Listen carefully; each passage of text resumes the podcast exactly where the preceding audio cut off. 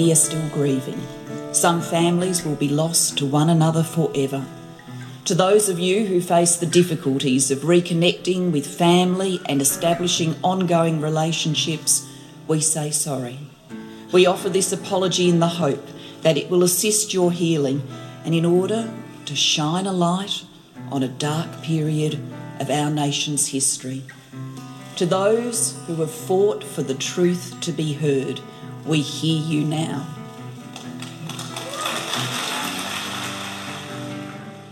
You're listening to Adopt Perspective, a podcast for anyone affected by adoption. This is an introduction to what we have in store for you in season one and what the podcast is all about. I'm one of your hosts, Joe Sparrow, and shortly I'll be joined by my co host, Jane Sleeger. The focus of this podcast is to discuss the adoption experience from the perspective of mothers, fathers, adopted people, and their loved ones. We'll be sharing personal stories and exploring many adoption related topics, including adoption loss, psychological impacts of adoption, forced adoption, intercountry adoption, searching, reunion, healing, and many issues in between. We'll share the stories of people who are affected by adoption, as well as interview practitioners and people who have been involved in inquiries, research, legislative change, and apologies. And we also hope to include interviews with artists, filmmakers, and authors.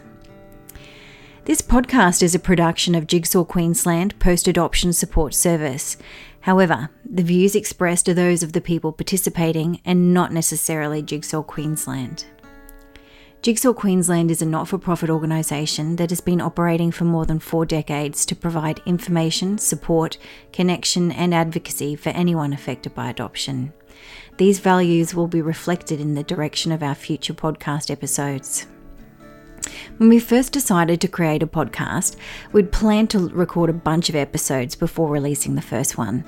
But then this happened emergency. Use the word pandemic would trigger panic. A world in lockdown. You will see 60% of the population get infected. As Jigsaw's ability to provide some of their usual face to face support services have been impacted by state and federal recommendations, we brought forward our release date to help fill some of that gap, and we'll be recording as we go. So bear with us, we're newbies at podcasting. The early rollout has meant some adaptation to remote recordings and technologies. However, if adoption teaches us anything, it is how to be resilient and adapt in the face of changes that are outside of our control. I'm joined now by my co host, Jane Sleeker, and you'll notice we have had to record this remotely, hence the change in sound quality. Hi, Jane. How's social distance treating you? Hi, Joe. Um, oh, well, it has been a bit of a roller coaster, I will admit. Um, I think I think we're settling a bit more into a normal, a new normal at the moment, but a weird um, normal. At first, a very weird normal. It's oh, it's bizarre, but you know, at first there was lots of logistical things we had to set up working from home and um, lots of personal things, you know, cancelling shows and flights and things like that. Yeah. I was supposed to be in Sydney over Easter and I had to Oh, so it. was I. Oh. Oh. So, and now we just got to wait to see when we're allowed to do those things again. That's it. That's it. Yeah. Jane, um, I thought we'd just briefly introduce ourselves and explain mm-hmm. a bit of our interest and background in adoption. Um, so I might let you go first. Yeah, sure. Well, I will try to keep this concise because it's quite a story. Um, I was adopted in 1987. Um, and that occurred for a range of reasons that you know might come out more as the podcast goes on. Um, I grew up as an only child after that with my adoptive parents. When I was maybe about 13, my aunt, which was my adoptive mum's sister, she made a comment one day that oh, I think when you grow up, you might be a counsellor or a mediator or something like that because I seem to often get involved when there was conflict in the family and I'd mm-hmm. sort of often be pointing out um, what maybe what people's underlying feelings and needs might be and trying to help resolve things. So that kind of stuck in my mind after that, um, the rest of high school. And sure enough, at the end of high school, I uh, started studying psychology straight away. And it wasn't long into that study that when I started learning about, you know, different psychological theories, that I realized adoption had had a pretty big impact on my development. And um, and I suppose once I finished the three year psychology degree, I decided that if I was going to do honours, which is a fourth year, I would really only do that if I could do my thesis on adoption. So it took a bit of effort to find a supervisor that was willing to let me do that, but I found someone, she was amazing. And I went on to do a thesis which looked at um, adoption and attachment style. So, looking at how being adopted can affect adopted people's relationships later in life. And um, and you know, whilst all this was going on, whilst I was studying psychology, that was when I also searched for and found my birth family. Um, so I found out that my mother and my father had got married three years after I was born, and that I had a brother and a sister, which I was pretty happy about because you know, growing up as an only child, it was pretty good news for me to find that I had a brother and a sister. So after all of that was completed, I finished my thesis. I got first class honours and I published that in the Australian Journal of Adoption. Um, I sort of had some time out deciding what I wanted to do, but I got a job um, as a counsellor in a more general area. And I did that for about five years whilst simultaneously uh, completing a master's in social work. So, and that qualified me now. I'm a social worker.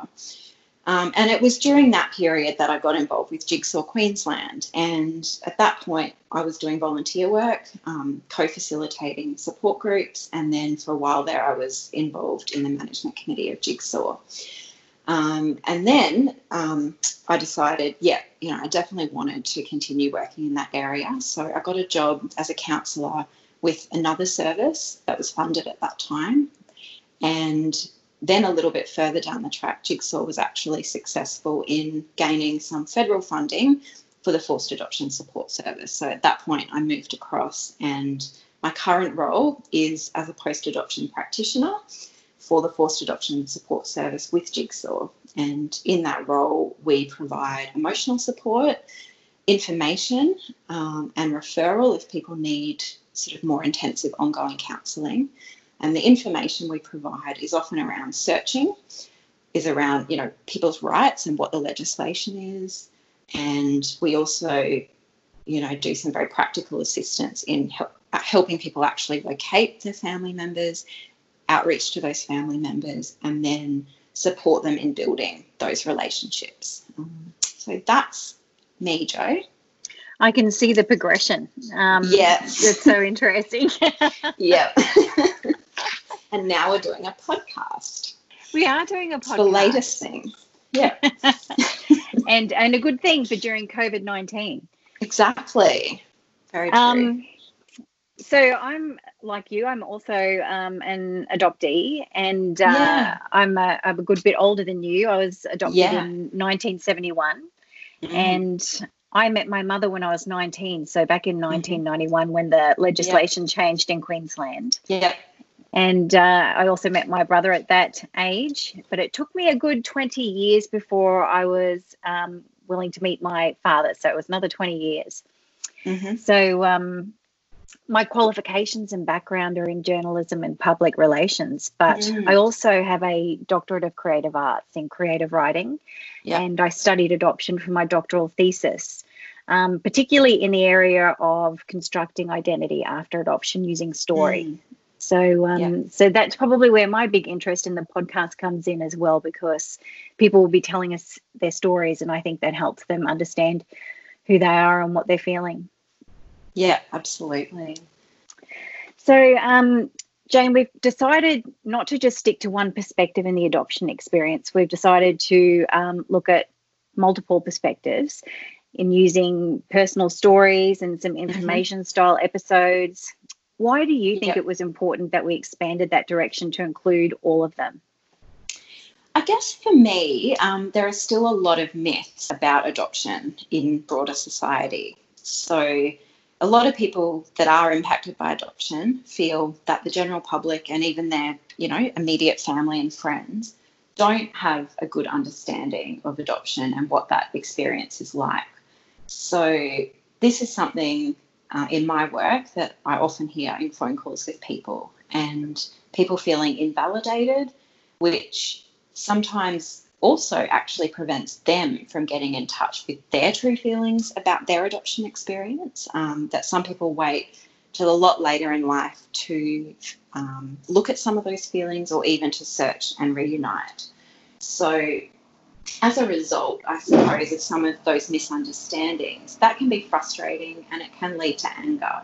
So, I think it's important to try to tackle this um, and sort of let people tell their stories, have a voice in a you know in a constructive way, and then talk about some topics and some ideas that you know might be helpful to those people, but also might help the general public to learn a bit more about this topic. Yeah, for sure. Yeah. Sure.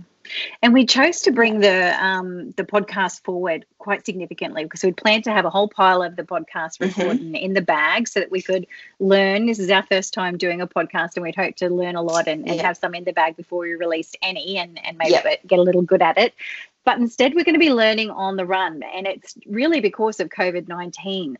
Um, yeah. Can you tell us why you think it was important that we bring it forward and, and start now? Yeah, I suppose that um, this is just such a bizarre experience that we're going through. And a lot of people in general are feeling very disconnected and socially disconnected, um, isolated. And I think for people affected by adoption, there are particular triggers. If you really think about it, um, you know, with adoption, the government has gotten involved and put some rules in place around who and when we can have relationships with with relatives. And so to be in this situation now where, you know, for good reason, we have to keep separate, but ultimately we're hearing news on TV where the government's saying this is what you can do and this is what you can't do. And that has been very triggering for people. Mm. So I think to try to do something positive to keep the conversation going and to keep connected is a really valuable opportunity. Yeah, that's right. Yeah. Um, so we're going to be bringing people some personal stories um, from people who've been affected by adoption. And in our first episode, we'll be talking to Heather, who is a mother who lost a daughter to adoption. Um, here's a little preview of her episode.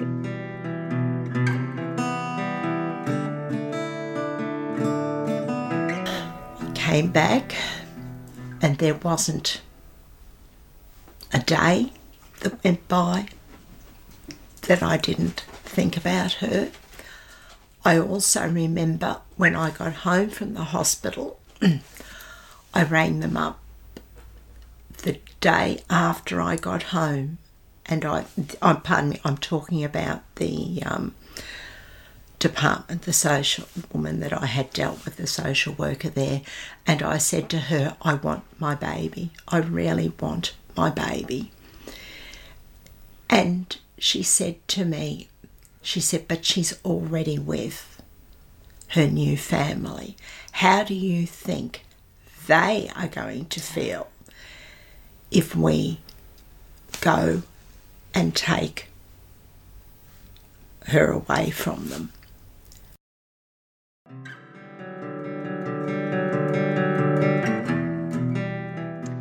Now, Heather had so many great things to say. Um, mm-hmm. Jane, in my experience, I've found that telling your story can be cathartic, whether you're talking, writing, or doing it through some other art form. Um, what do you think? What's your thoughts on that? Oh, I completely agree with you, Joe. I yeah, I think for me personally, from a young age, I did a lot of journaling and that was something I did to cope really when I didn't feel able to talk about my true feelings with anybody um, or what my needs were around my identity and finding out where I'd come from. Um, and I think the fact that I did that really enabled me once you know I reached the age where legally I could look for my family. I did that because I knew through writing and through expressing myself that that's what I needed to do. So I guess it has a multitude of benefits, but I think on a psychological level, expressing, you know, your identity and your experience in any of those forms can just be hugely beneficial. it, it kind of counteracts that silence that shrouded the closed adoption era. So Exactly. people finding a voice can be such a Yep. big thing. Absolutely, and and sharing that with others, and then um, I guess people learn from that as well. Yeah, absolutely. Yeah. Um, so, one of the triggers that we've talked about that might pop up for people when they're listening to this podcast is the language that we use to refer to mothers, fathers, adoptive parents, and adopted people. Um, now, we discussed that we felt it was important that we didn't impose terms on the people that we're interviewing uh, when we're talking to them and they're telling us their stories because they should feel comfortable and the terms they use can be indicative of where they're at in their adoption journey. And I know I personally have used and uh, a multitude of language when I've been referring to my mother or birth mother, um, and that's changed depending on who I'm talking to or or where I've been at in my journey. So we'll be Yeah. using some specific terminology, um, but our guests can use terms that they're comfortable with. So can you tell us a little bit about the terms we'll be using and why?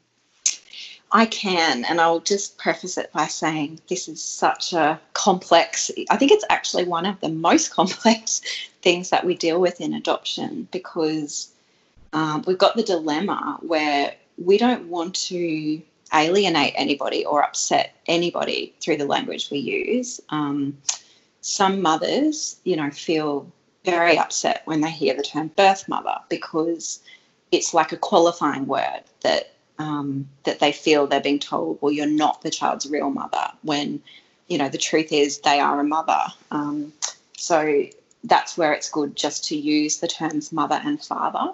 So I think that's what we will try to do in this podcast is use mother and father to represent the biological parents of an adopted person. Uh, but then, of course, that can create confusion when people, when we're talking about topics or when people are telling their stories that might have two sets of parents. So, personally, um, I will probably use the term mum and dad to refer to my adoptive parents and mother and father to refer to biological parents. However, um, that's that's on a personal note because you know when you grow up with adoption, you have to differentiate in some ways.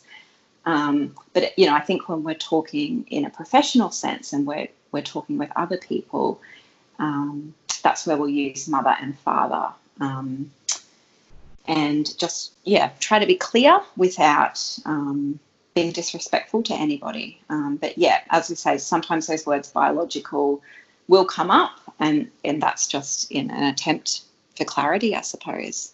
Yeah, yeah. Thank you. That's a great explanation. I hope it Um, sounded confusing as I was saying it. It'll be one of those things we learn as we go. exactly. But um, I know we're both excited by this project and about hearing everybody's stories and and sharing them as well. Um, but we probably need to wrap up the preview at this point so that we can get Yeah. along with uh, recording all the other episodes. So Exactly. We might say goodbye to you for now, Jane, and um, Thanks, say Jo. remember to stay inside and stay safe. Yes, I will try. Just go for little walks every now and then to get out of the house. That's good. Lots of distance in the walks. exactly.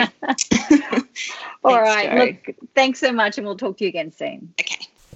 Well, we hope you enjoyed this preview into Adopt Perspective podcast.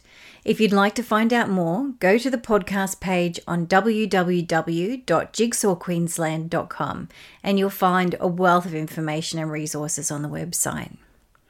If you reside in Queensland, you can reach Jigsaw Queensland's Forced Adoption Support Service on toll free 1800 210313 or you can call Jigsaw on 07 3358 6666.